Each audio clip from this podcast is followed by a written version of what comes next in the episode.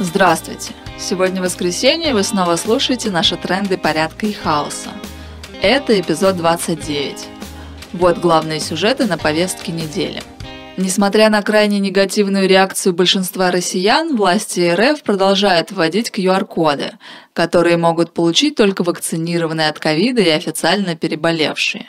Мы уже писали о том, что еще 12 октября правительство РФ объявило о конкурсе по выдаче грантов регионов за успешную борьбу с ковидом. Конкурс должен завершиться 15 ноября, и региональные чиновники стараются кто во что гораст. Власти Петербурга и Краснодарского края на этой неделе объявили об обязательной вакцинации людей старше 60 лет и работников ряда сфер. После множества возмущенных отзывов чиновники начали оправдываться, что речь идет об обязанности организовать. Однако пункт об отстранении указанных категорий граждан от работы без сохранения зарплаты в случае отсутствия прививки из постановления главного санитарного врача Петербурга никуда не делся. Во многих регионах введен запрет на посещение без QR-кодов торговых центров, театров, музеев, фитнес-клубов и прочих досуговых мест. В некоторых областях парикмахерских, непродуктовых магазинов и междугороднего транспорта.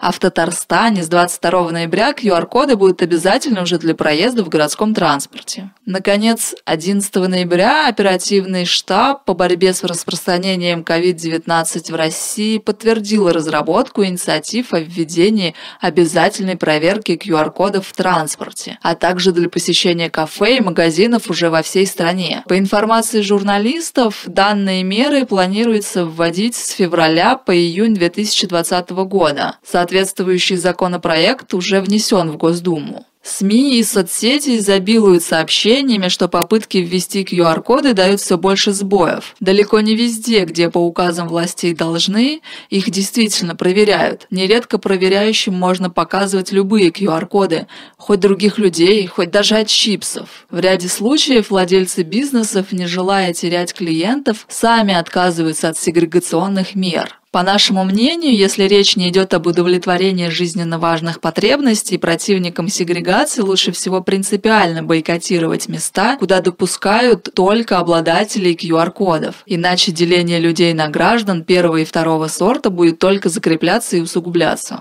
Но и, естественно, нужно объединяться для борьбы. Уже в нескольких городах России прошли стихийные флешмобы. Группы людей записывали видео обращения к президенту Путину с требованием прекратить дискриминационные меры в отношении сотен миллионов граждан. Политическим оппозиционным активистам подобная форма протеста кажется наивной и верноподданнической, однако, охватывая все больше городов и регионов, она, наряду с саботажем сегрегационных мер, является одним из показателей массовости недовольства государственной политикой. Конечно, нам бы хотелось, чтобы в России проходили многотысячные демонстрации и забастовки, такие как акции против зеленых паспортов во Франции и Италии, но обстановка в нашей стране, к сожалению, сейчас не благоприятствует массовым уличным акциям течение последних месяцев в Беларусь продолжают прибывать беженцы с Ближнего Востока, в основном из Ирака, иракского Курдистана и Сирии. Привлеченные облегченным до недавнего времени режимом получения въездных виз, люди, бегущие от войны, нищеты и безработицы, часто вместе с детьми,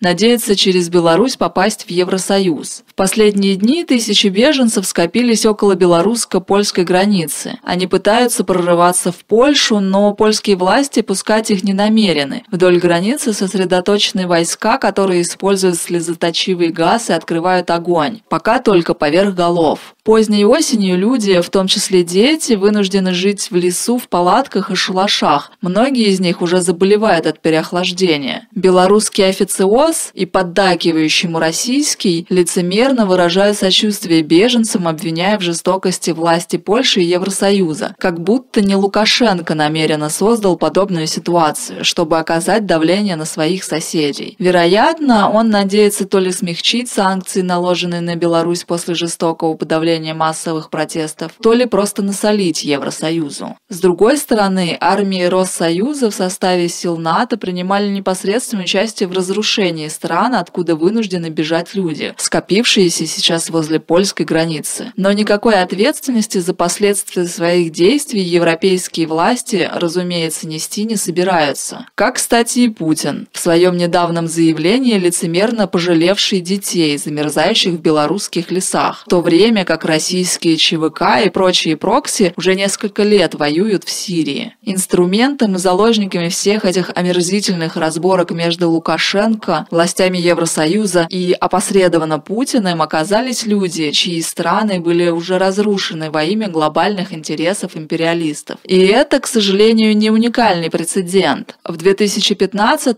и в 2020 годах президент Турции Эрдоган уже оказывал подобным образом давление на Евросоюз, позволяя тысячам беженцев с Ближнего Востока переходить границу. Ну и, как всегда, репрессиях. 10 ноября белорусский режим вынес приговор анархисту Николаю Дитку – пять лет колонии общего режима. 15 ноября в Минске начнется суд над нархопартизанами. 9 ноября была арестована белорусская фем-активистка Ольга Горбунова. Ее обвиняют в организации действий, грубо нарушающих общественный порядок. Статья 342 УК РБ за участие в женском марше в сентябре прошлого года, после задержания, на котором она уже отсидела дела сутки. В России сотрудники колонии побеседовали с фигурантом дела сети Дмитрием Челинцевым.